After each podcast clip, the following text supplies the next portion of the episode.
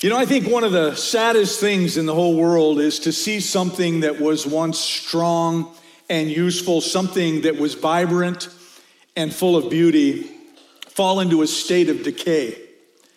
A good example of that is the large cities in America. Cities that were one time full of hope for the future, full of possibilities and community and culture and growth, but something happened over time when those cities fell victim to apathy and, and crime and poverty, and people just fled them, and now those cities are just a shell of what they once were.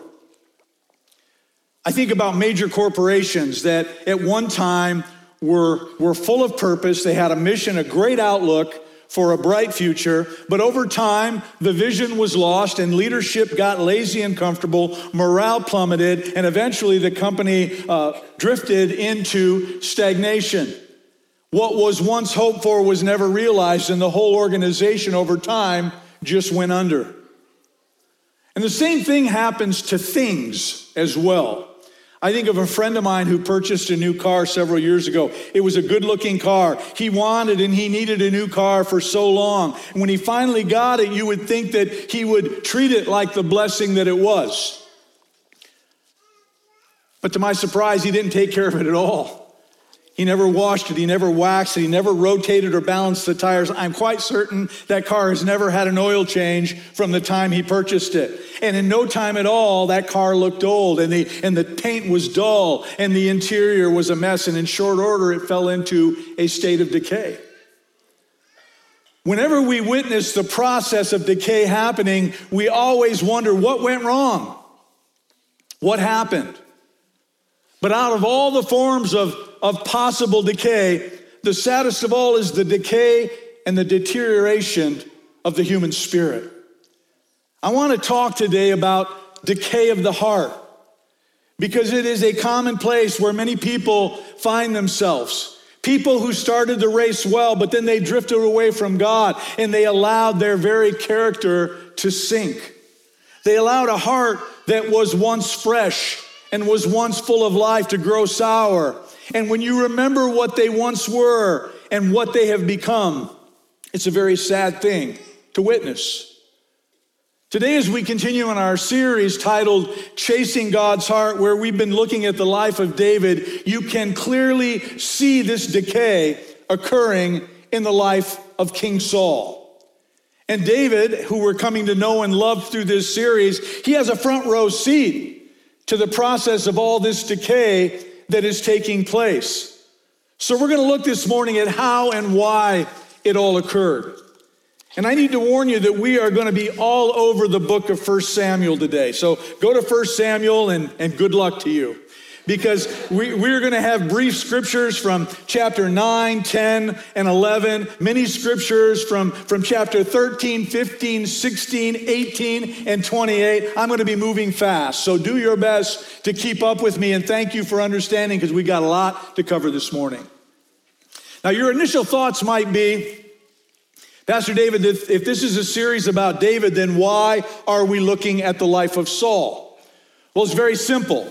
You can't really tell David's story without first telling Saul's story because their lives are so intricately intertwined. Uh, in order for David to assume the throne in Israel, Saul can no longer be king. So I think that helps you to understand why this message is so important. We are introduced to Saul early on in 1 Samuel, and the scriptures tell us that he was an impressive man who started out so well, who was so full of promise. We're told that he stood head and shoulders above all the other Israelites. The prophet Samuel had this to say about him in 1 Samuel 10 24. Do you see the man the Lord has chosen? There was no one like him among all the people. That's a very rare phrase. It's a very high compliment to be paid to another human being. No one like him among all other people.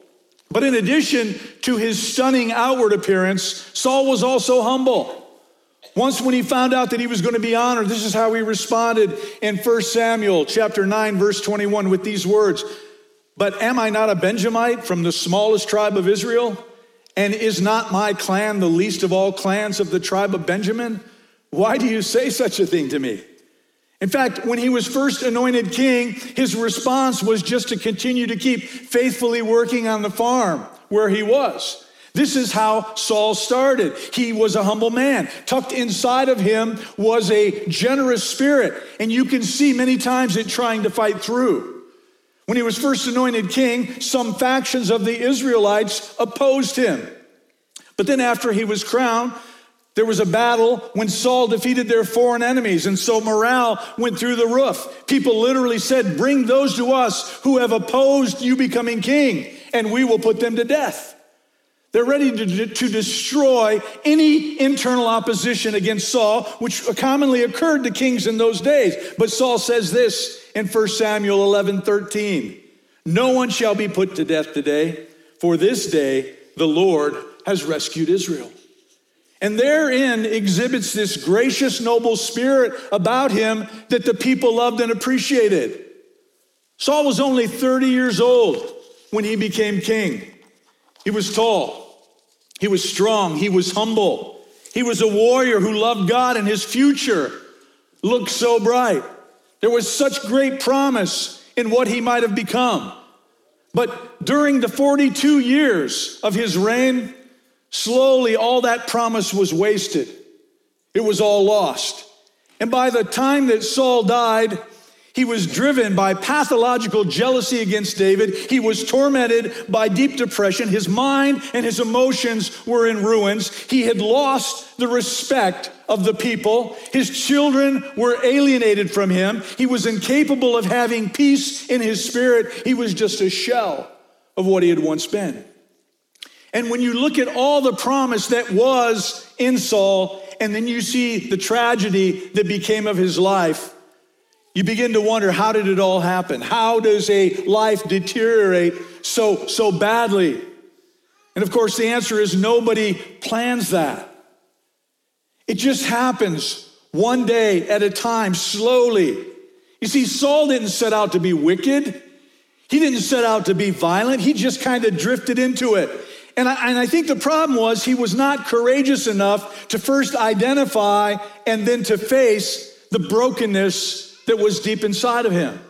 And the reason that this is so important and the reason that I'm devoting an entire week to this is because I believe that you and I, we face the same choice. You see, as my church family, I often wonder about you. I wonder, are you running the race well?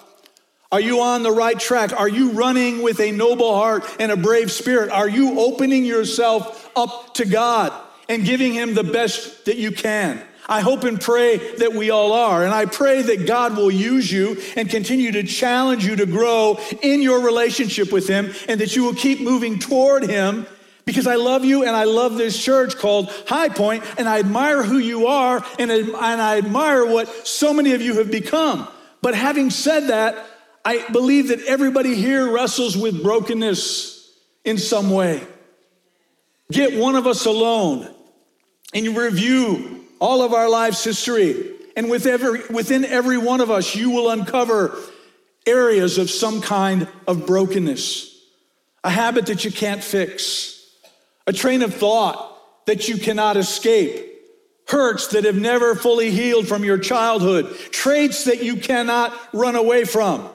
And these are all deeply troubling to us, although we often seek to avoid them. You see, not one of us is perfect. None of us in this room, we are, none of us are without faults and flaws and sin, not one. Romans 3:23 says, For all have sinned and fallen short of the glory of God. 1 John 1:10 says, If we claim we have not sinned, we make him out to be a liar and his word is not in us. We all have some brokenness, every one of us. But the key is will we have the courage to face our own brokenness? I think when it comes right down to it, this clearly demonstrates the difference between David and Saul. Saul didn't have the courage to face his brokenness when David did. Two broken men, and one of them looked deep inside and recognized it, while the other one refused to. So this morning, I want to spend the time that remains looking at the factors that played into Saul's fall from grace. Because I believe the story of Saul could potentially be the story of any one of us. And I want to get as clear as I can this morning on what a spiritual drift or a spiritual decline or a decay of the human spirit looks like.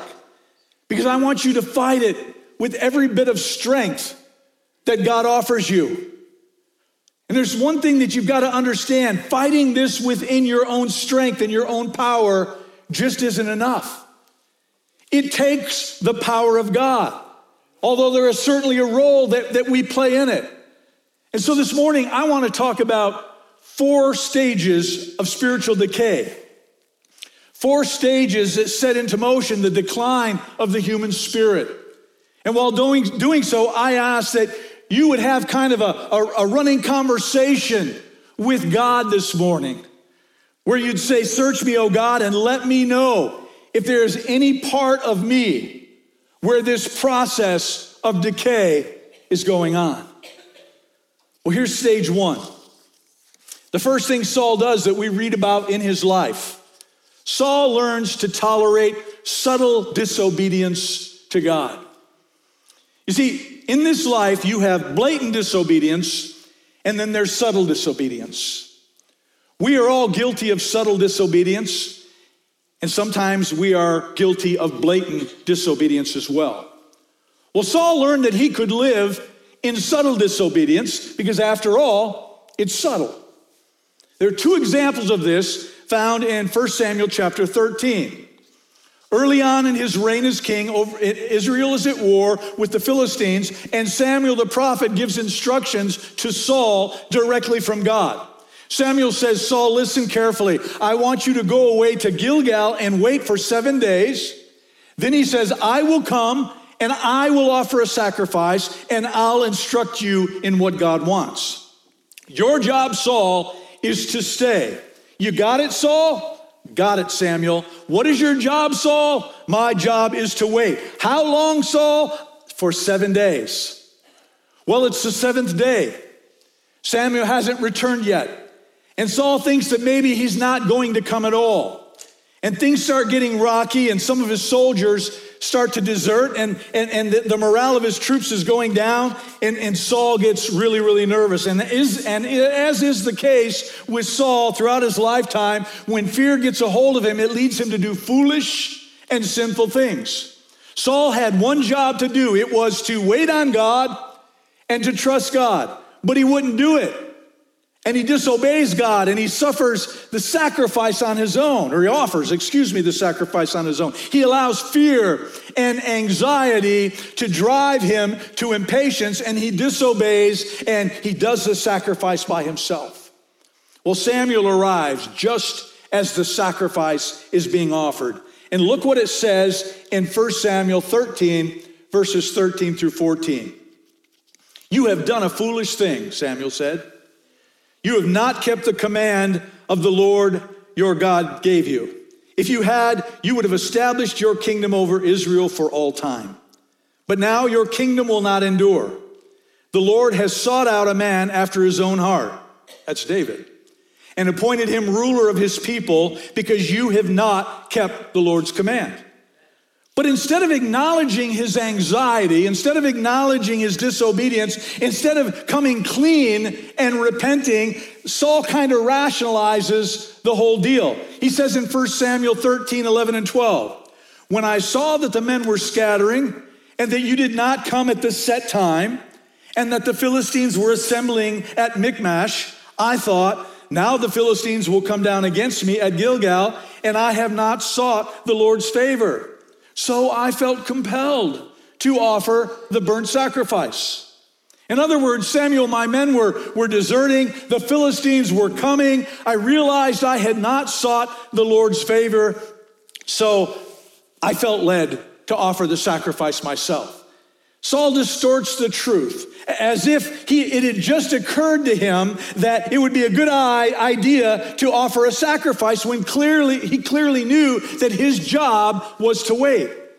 But it was subtle disobedience. It seemed like a good thing to do. He even made it sound like it was his spiritual duty to do so. But here's the deal Saul wasn't trusting God at that moment. He was trying to use God as often many of us do, like a genie in the bottle. We want, he wanted God to make him a success in battle. That's it. Later on in chapter 15, Saul is at war with the Amalekites. Samuel gives him a word from the Lord. Just one command. He said, The enemy, this enemy is so wicked that everything, all the spoils are to be destroyed, including the livestock. Got it, Saul? Got it, Samuel. What gets destroyed, Saul? Everything.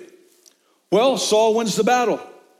But once again, he opts for selective obedience. He keeps the choice livestock alive as if it was his choice to make. Once again, he tries to cover it up with spiritual sounding language. So Samuel comes up to Saul and he calls him out on his disobedience. And listen to Saul's response in 1 Samuel 15 13. The Lord bless you. I have carried out the Lord's instructions. He's now talking with fake godliness. Hallelujah. Amen, brother. Samuel, did you see my WWYD bracelet? What would Yahweh do? Samuel says in 1 Samuel 15 14, What then is this bleating of the sheep in my ears? What is this lowing of cattle that I hear? 1 Samuel 15 15, Saul answered, The soldiers brought them from the Amalekites. They spared the best of the sheep and cattle to sacrifice to the Lord your God, but we totally destroyed the rest. I don't know why he didn't say the Lord my God. He said, The Lord your God. But we totally destroyed the rest. Yeah, that's the ticket, Samuel, to sacrifice to the Lord. Then Samuel speaks those marvelous words that becomes, have become so important throughout the scriptures and in our personal lives when he says to obey is better than sacrifice. You must understand, folks, that to know God and to love God and to seek his will in your life, you must have a heart that is open to God. Obedience is truly what God wants from us. But, for, but far too often, we do our own thing and we subvert God's will. And then we try to put a spiritual spin on it. You see, when you're withholding a heart of trust and love from God, it is just plain foolishness. The same thing can be true of even going to church or being involved in some program or some ministry or reading the Bible, even for that matter, to do something that looks and sounds spiritual while at the same time withholding your very heart from God while you're doing it, well, that's just fundamentally wrong. And that's what Saul does. He does this repeatedly. So I'll ask you what I've been asking myself over the past week. What about you? God, is there any sin in my life where I am subtly, or area in my life where I am subtly holding, withholding obedience from you.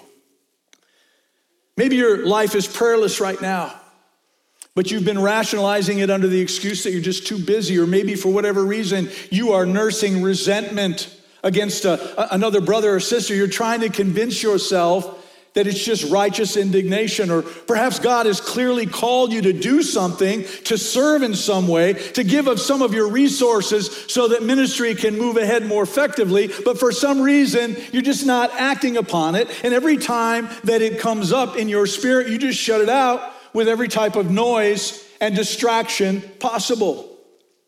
Well, I want to challenge you today. If there is subtle disobedience going on in your life, in some area of your life, please don't let it go unchecked. And furthermore, please do not cloak it in pious sounding rationales. If, and if your disobedience is because of sin of any kind, then name it. Name it for what it is. It's sin, and then repent of it. Because Saul refused to do that.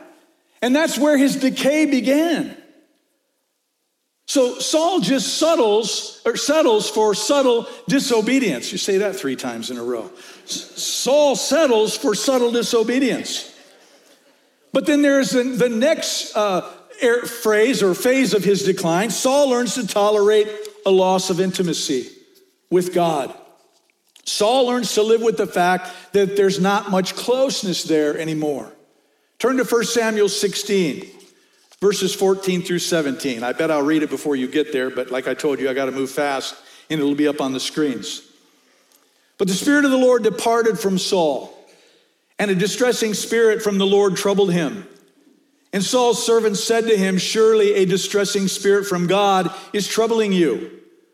Let our master now command your servants who are before you to seek out a man who is a skillful player on the harp. And it shall be that he will play it with his hand when the distressing spirit of God is upon you, and you shall be well. So Saul said to his servants, Provide me now a man who can play well and bring him to me. So they found out about David.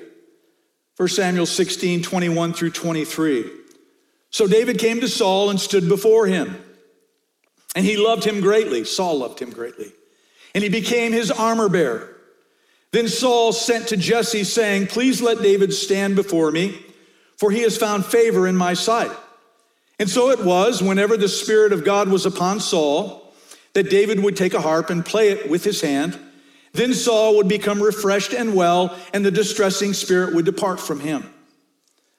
Now, this, this is a particularly troubling text to me because it says the Spirit of God had departed from Saul. And, and, and, that is not something that a committed follower of Jesus should ever have to worry about. The reason that this happened to Saul is because he made it very clear that he didn't want God in his life. You know, there's a difference. You've got to want to serve the Lord. You, have got, you've got to be engaged in a relationship with Him. If, if you blow Him off and you give Him no time, you give Him no thought, and your life is not changed from the time you prayed that sinner's prayer, something is wrong. You've got to want to love and serve the Lord. Saul didn't want any of that. That's why this distressing spirit came. And, and I believe that God is, is, is causing Saul to experience here deep pain. And he's doing so, I believe, in the hopes that he will repent and he will turn back to God. Clearly, with everything that's going on, Saul is going through a personal collapse. He's pretty much experiencing the disintegration of his personality. He suffers from violent mood swings, paranoia, to tremendous anger. But then he discovers something. Whenever David plays the harp, it soothes his spirit and he feels better. And I believe this tells us even more about David and his heart for God and, and his passion for worship and, and, and his skill as a musician. But, but here's what I want you to recognize I, I believe that Saul was using it all to avoid deeper issues. Look at verse 23 again. And so it was, whenever the Spirit of God was upon Saul, that David would take his harp and play it with his hand. Then Saul would become refreshed and well, and the distressing spirit, excuse me, would depart from it. You see, Saul wanted relief from his bad feelings. He wanted to feel better. But, but what he needed wasn't just music for some kind of a, a temporary relief. He needed to do some hard work. He needed to examine his heart discover that it was hardened and that he had distanced himself from God, that he was creating all of this. It was his sheer brokenness that was creating all of this pain in the first place. Saul needed to repent, but he settled for relief instead. And that is a very common thing that we as human beings do.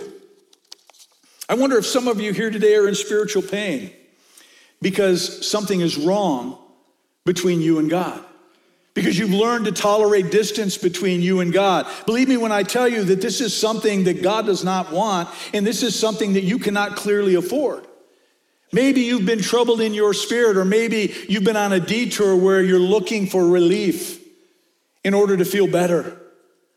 So when the pain increases a little bit, you just get distracted like Saul did. You work more hours, you indulge yourself in mind numbing television or, or entertainment. You start to medicate in some way to disguise your pain. You fill every waking moment with distractions. You avoid addressing the real issue. And I wonder if you will have the courage to, to ask God, how are things between you and me? Really, right now. I wonder if you'll have the courage uh, to do what Saul wouldn't do, and that is to spend some time alone with God and face whatever is troubling your spirit and move back into intimacy with the one true God. I hope you will, because Saul chose not to. He just kept sliding. He started out so well, but over time, he, he learned to just kind of toler- tolerate subtle disobedience. He learned to tolerate a lack of intimacy with God. But then the third thing happened Saul learned to tolerate poisoned relationships. Turn over to 1 Samuel 18. We're going to read about the dynamics of Saul's relationship with David. And the story of what's happening to David at this point in, in, in his life is quite remarkable. In literally every aspect of David's life, God is blessing him in amazing ways. Look at his relational world. I, I, want you to look at three verses. There's one word here that, that keeps popping up. Verses that describe how the people feel about David. 1 Samuel 18 1. After David had finished talking with Saul, Jonathan became one in spirit with David, and he loved him as himself. Verse 16, but all of Israel and Judah loved David because he led them in their campaigns. Verse 20, now Saul's daughter Michal was in love with David. Everybody loved David. Sounds like a title of a TV show. There was just something about him, something about his spirit and, and his personality that people were drawn to. And all the while, Saul is watching this. But then there's another word that occurs in three other different verses about how David's career is going how his professional life is proceeding. 1 Samuel 18 5. Whatever mission Saul sent him on, David was so successful that Saul gave him a high rank in the army. This pleased all the troops and Saul's officers as well. Verse 14 and 15. In everything he did, David, he had great success because the Lord was with him. When Saul saw, saw how successful he was, he was afraid of him. Verse 30 the Philistine commanders continued to go out to battle, and as often as they did, David met with more success than the rest of Saul's officers, and his name became well known. Success is the one word that describes how David's career is going. And Saul watches him. This, this young man who Saul liked himself, who could have been Saul's protege. And Saul sees that people love David and, and he sees how God is blessing him. Now look at verses 6 through 11. When the men were returning home after David had killed the Philistine, the women came out from all towns of Israel to meet King Saul with singing and dancing, with joyful songs, and with timbrels and lyres. As they danced, they sang, Saul has slain his thousands, and David his tens of thousands. Saul was very angry this refrain displeased him greatly. They have credited David with tens of thousands, he thought, but me with only thousands. What more can he get but the kingdom? And from that time on, Saul kept a close eye on David. The next day, an evil spirit from God came forcefully on Saul. He was prophesying in a house while David was playing the lyre, as he usually did. Saul had a spear in his hand and he hurled it, saying to himself, I'll pin David to the wall. But David eluded him twice. You know, throughout the scriptures, it's amazing to me what a powerful and prominent thing envy is. All you have to go do is go back to the first family, and you have Cain and Abel. Then you have Isaac and Ishmael, and how Jacob hates and envies Esau. Joseph's brothers sold him into slavery because of envy. Leah was envious of Rachel, who had lovely eyes. Miriam and Aaron, they envied Moses because he had a more prominent leadership and prophetic position than they had. The religious leaders handed Jesus over to Pilate to be crucified out of envy. Paul says in his letter to the church in Philippi, some are preaching Christ out of envy. All throughout the scriptures, envy is such a toxic force. It is universal. Envy creates sibling rivalries within families. Envy creates people undermining others in the workplace. Envy creates hatred and anger towards the target of your envy. So here's a song that's being sung in Israel Saul has slain his thousands, and David his ten thousands. I tried, thought about putting a tune to that, but I thought you'd laugh at me, so I didn't. And Saul is envious because people are singing that David has killed more enemy soldiers than King Saul has. And he's thinking, hey, wait a second. I'm the king here, and these people should be singing my praises and not David's. He's galled in his spirit. And, and what was left in his heart just gets squeezed a little bit harder. Saul sees David, who has done nothing wrong, who the people love. Saul's son loves him, Saul's daughter loves him, and David goes from one success to another because God is blessing him. And suddenly, Saul is filled with anger and fear and envy. And so he picks up his spear, and because his heart has gotten so twisted, he somehow thinks if he could just eliminate David, it would remove the brokenness of his own heart. But of course, it doesn't, because God will not allow Saul to thwart his purposes. Listen, when you get to this stage of decay, it will destroy you. Some of you have had spears thrown your way. Others, perhaps, are currently throwing spears at others. I don't know. So I want to charge you with this today. If you have a toxic spirit towards another person, if something in your heart towards them is wrong, something that's off towards somebody else, especially a brother or sister in Christ, then you need to do whatever you need to do to try to heal that. You confess it to God. You get wise counsel from a trusted brother or sister in the Lord. You go directly to that person and you start on the process that Jesus talked about in Matthew 18. And you have a conversation or a series of conversations and you patiently work through that problem. But you get your heart right. And I'll even get a little more aggressive with you on this as it pertains specifically to the church. You have no right to tarnish the unity for which Christ gave his life. You have no right to do that. Because when your heart is off towards another in the body of Christ, it will always produce disunity. And you got to clear this up. We've got to be the best we can be at this because Saul didn't. And it, and, and it brought on enormous pain and destruction to his community, but ultimately, it's what killed him. So Saul starts by tolerating subtle disobedience and then he learns that he can tolerate distance between him and God and, and the loss of spiritual intimacy. And then his relationships get poisoned and his heart gets toxic. But here's the final stage of his spiritual decline Saul ends up betraying the very values that he once said he had built his life and his kingdom on. I want you, we, the fourth stage of this decline we read about in 1 Samuel 28, starting with verse 3. It says, Now Samuel was dead, and all Israel had mourned for him and buried him in his own town of Ramah. Saul had expelled the mediums and spiritists from the land. The Philistines assembled and came and set up camp at Shunem, while Saul gathered all Israel and set up camp at Gilboa. When Saul saw the Philistine army, he was afraid. Terror filled his heart. He inquired of the Lord, but the Lord did not answer him by dreams or Urim or prophets. Saul then said to his attendants, Find me a woman who is a medium, so I may go to her and inquire of her. There is one in Endor, they said. So Saul disguised himself, putting on other clothes, and at night he and two men went to the woman. So Saul is now crossing over to the other side. He goes to this woman, the witch of Endor.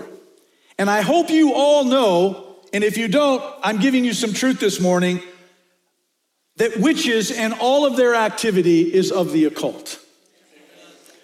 Every bit of what they do represents the demonic. There is no such thing as a good or an acceptable witch. Get that through your head right now. They are all in opposition to God's will and God's word and God's work. That's it, period. So Saul chooses to enter the camp of the enemy of our soul. Initially, Saul asked God for direction. He asked God, What shall I do? But what you need to understand is at this point, Saul is not really interested in what God wants and what his will is for his life, because that would involve repentance and facing the truth. Saul just wanted to know what will make me successful in this battle and in this life. because that's all that he cared about. He really didn't want God's will. He wanted to have insider information. So, of course, God was wisely silent. And God will be silent toward anyone who will misuse the discernment and the wisdom that he might provide.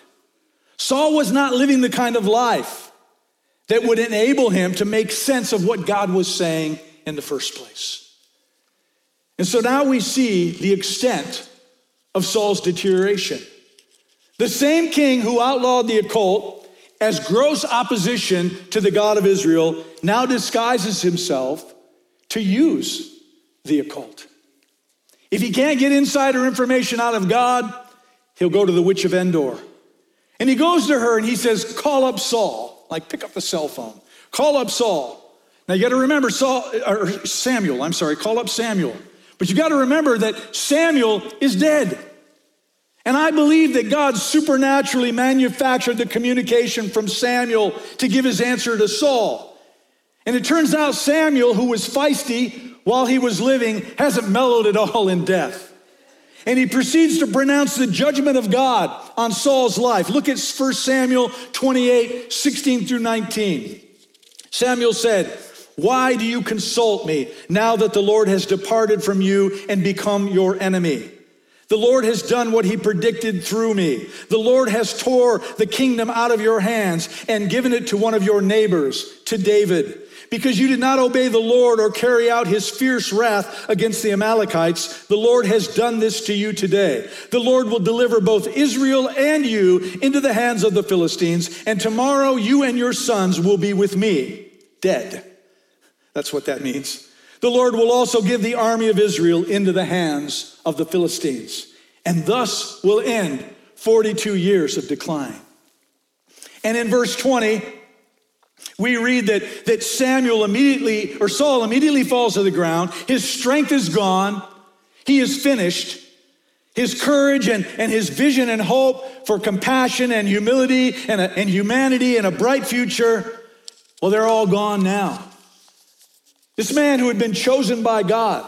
This is a man who, who that, that there were none other like him in all of Israel, who had been anointed, anointed by Samuel, who had been uh, uh, acclaimed by the people, who was so gifted and full of hope and, and full of dreams. He's now desperate and he is fear filled and he is half crazed and he is a wreck of a human being. And there's no one left in the whole country to comfort this man who was once God's anointed. No one, that is, except some outlawed two bit fortune teller. So Saul leaves and he goes to fight the Philistines, knowing that this is going to be his last battle. And our final glimpse comes two chapters later when Saul, a defeated man, falls on his own sword. He dies at his own hand. The final outcome of a life of spiritual decay is that you betray the very values that you claim to stake your life upon. I could share story after story with you of people who knew the Lord. They did great exploits, but spiritual decay started in their life. Just like Saul, they started strong, full of hope, full of promise, full of the Holy Spirit, and a vision for where God might take them. But at some point, subtle disobedience began to happen. Loss of intimacy with God. They began to tolerate poisoned relationships and didn't care to fix them, which leads to the betraying of the very values that their life was built upon. Ladies and gentlemen of High Point, you must not allow this to happen to you. Scott, will you guys come forward and help me to close this down? You know, there is such contrast at the end of this book when you read it. When Samuel the prophet died, we're told that all of Israel wept. They wept because of all that Samuel had become, because of his devotion, because of his honesty, because of his fiery courage, how he represented the Lord, because of his boundless love for every Israelite. And how that wouldn't allow him to stop short of what, call, what God called him to be and what God told him to say. They wept, literally, with tears of gratitude because who Samuel had been. Then Saul dies, and we're told that David wept, and he had to command all of Israel to weep with him. But now they're shedding a totally different kind of tear.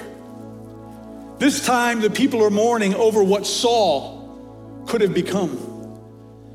They, remem- they wept because they remembered what he once was. They remembered all of the promise, all of the hope that came from his youth, his strength.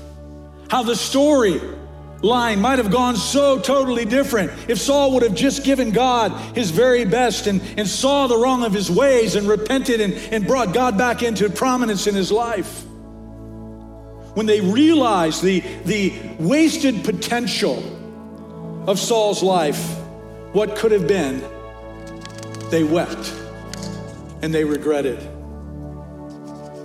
So I think it's very important to ask this morning when you die and tears are shed for you, will it be an occasion of tears of gratitude or tears of regret?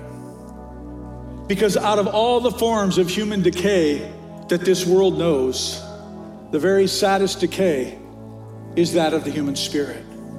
Don't let this happen to you. You must guard your heart. You must determine that you will not just start strong, but that you will finish the race well. I'd like to ask all to please stand to your feet with me if you would.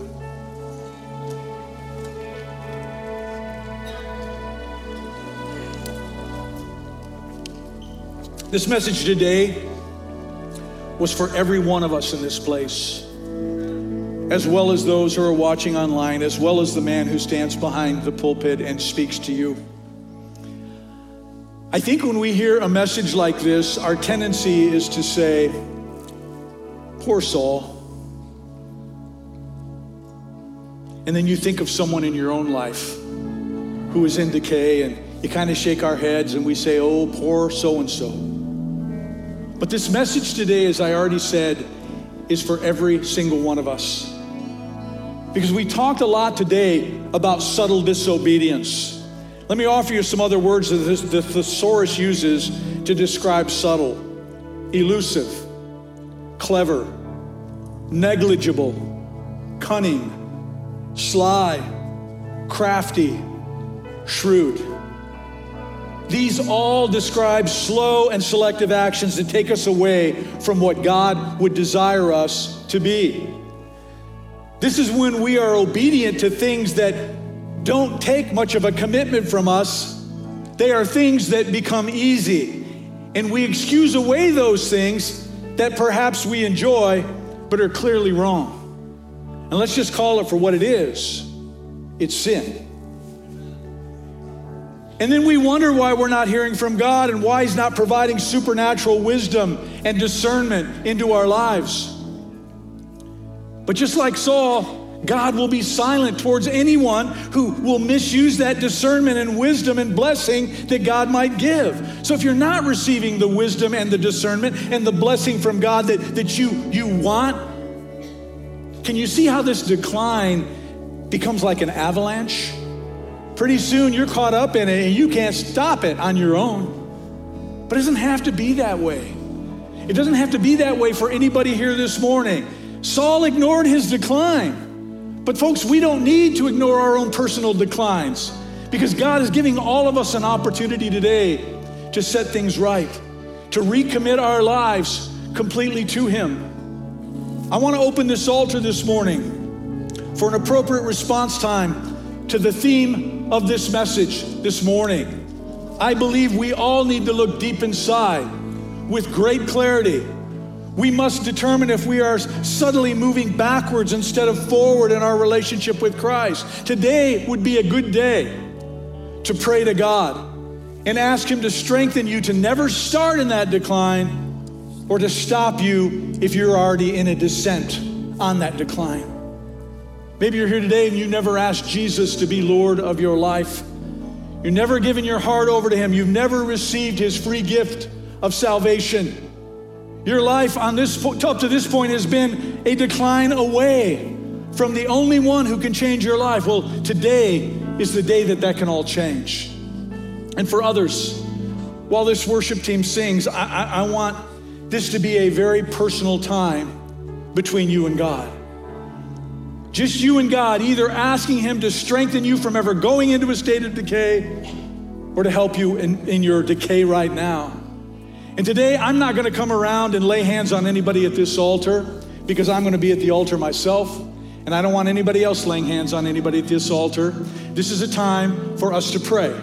This is a time for us to get alone with God. If you can't come to this altar, I ask that you sit at your seat with your head bowed and take a moment of time to search your heart and to ask God if there's anything in your life where this decay is occurring, and let's make things right with Him. After we pray, then I will come up and I will close this service in prayer. So as the worship team sings, you can feel free to come down to this altar.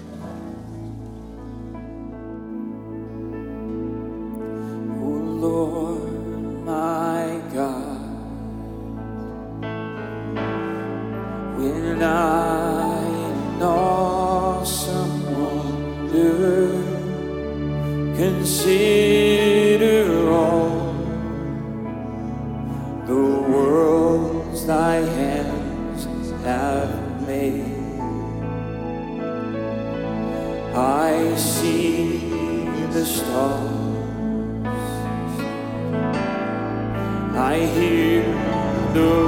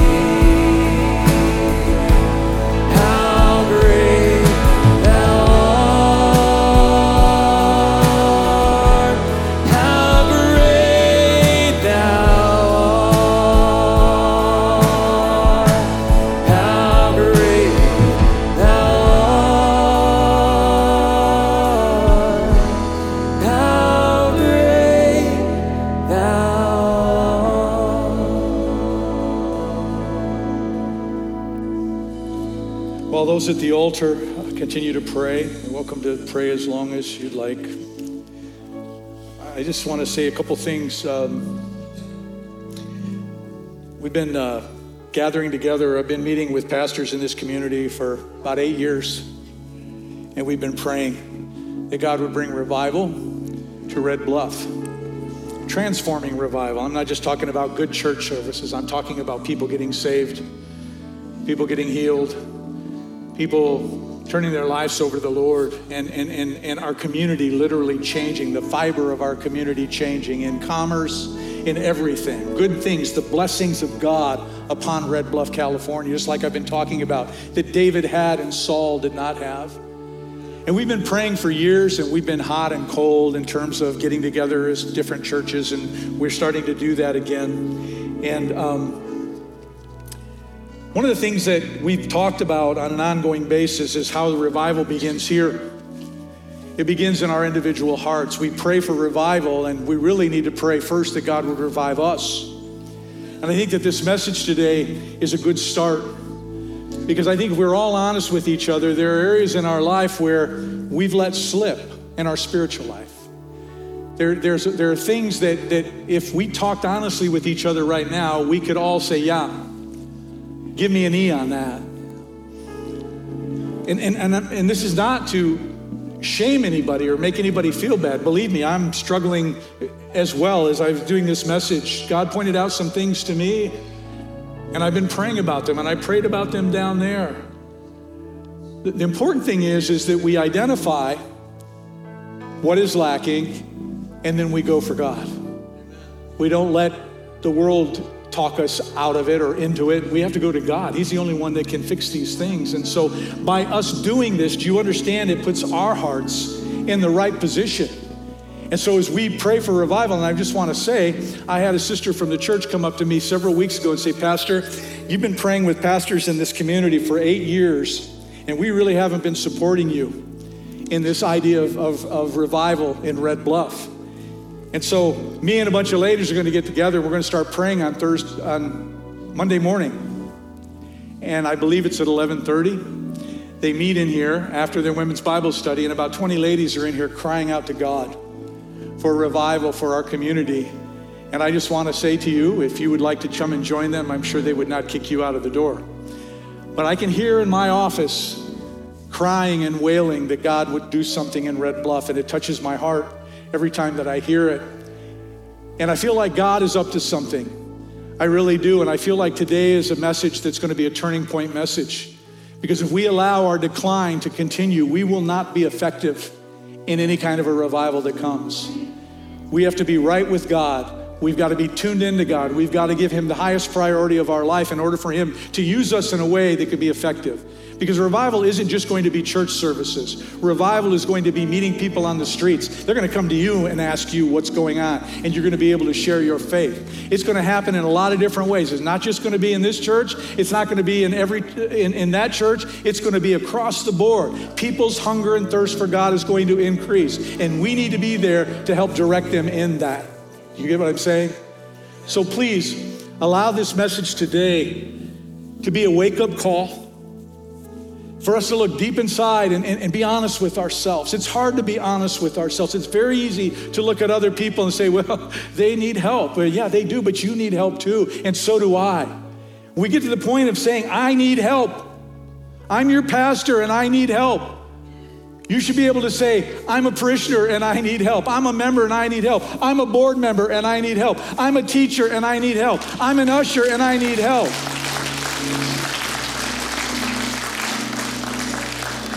When did we get to the point that we feel like because we've been serving the Lord so long that we can't let anybody see a chink in our armor or tell us that there's something wrong inside of us? There is a wrong spirit, it needs to be taken care of. Don't let, I love that song, religion and tradition get in your way from allowing God to do a redeeming work in your life, a transforming work in your life. If that's what you want, that's what He will give you. But you got to spend more time on your knees asking Him for that. And He will help you. And I believe if we do that as a church, God will start a great revival. And I believe He already is. I believe He already is, folks. We're past COVID attendance now.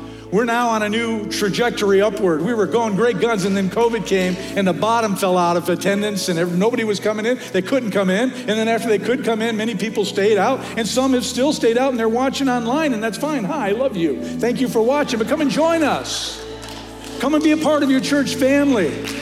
Let's fill this place up.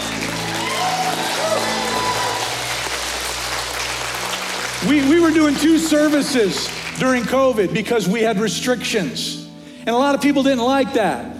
And the board pressured me and said, let's go back to one service. I didn't want to do that. The reason I didn't want to do that, because we're going to have to go to two services at some point. And I felt like we were already in the groove of doing that. Why stop now? But we did. And it's okay. And I love it. I love having a full building. It, it, it encourages me when I see this place full. And honestly, we had two services and there were 40 in one and 110 in the other. It was a little bit depressing for me. But you know what? God was still working in that situation. But what I would like to see and what is going to happen is we will eventually have two Sunday morning services and they'll both be filled with people.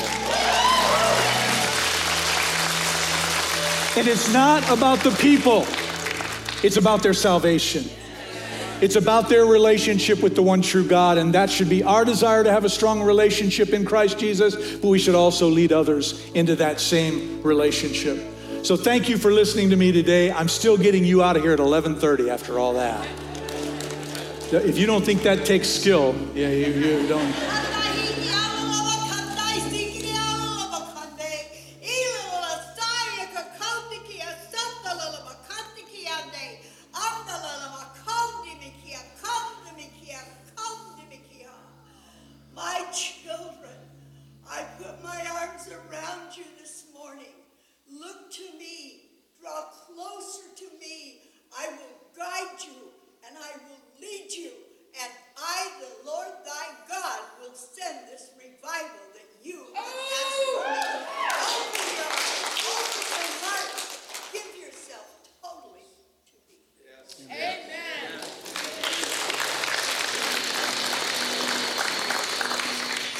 Never attended a Pentecostal church before, that was a message in tongues.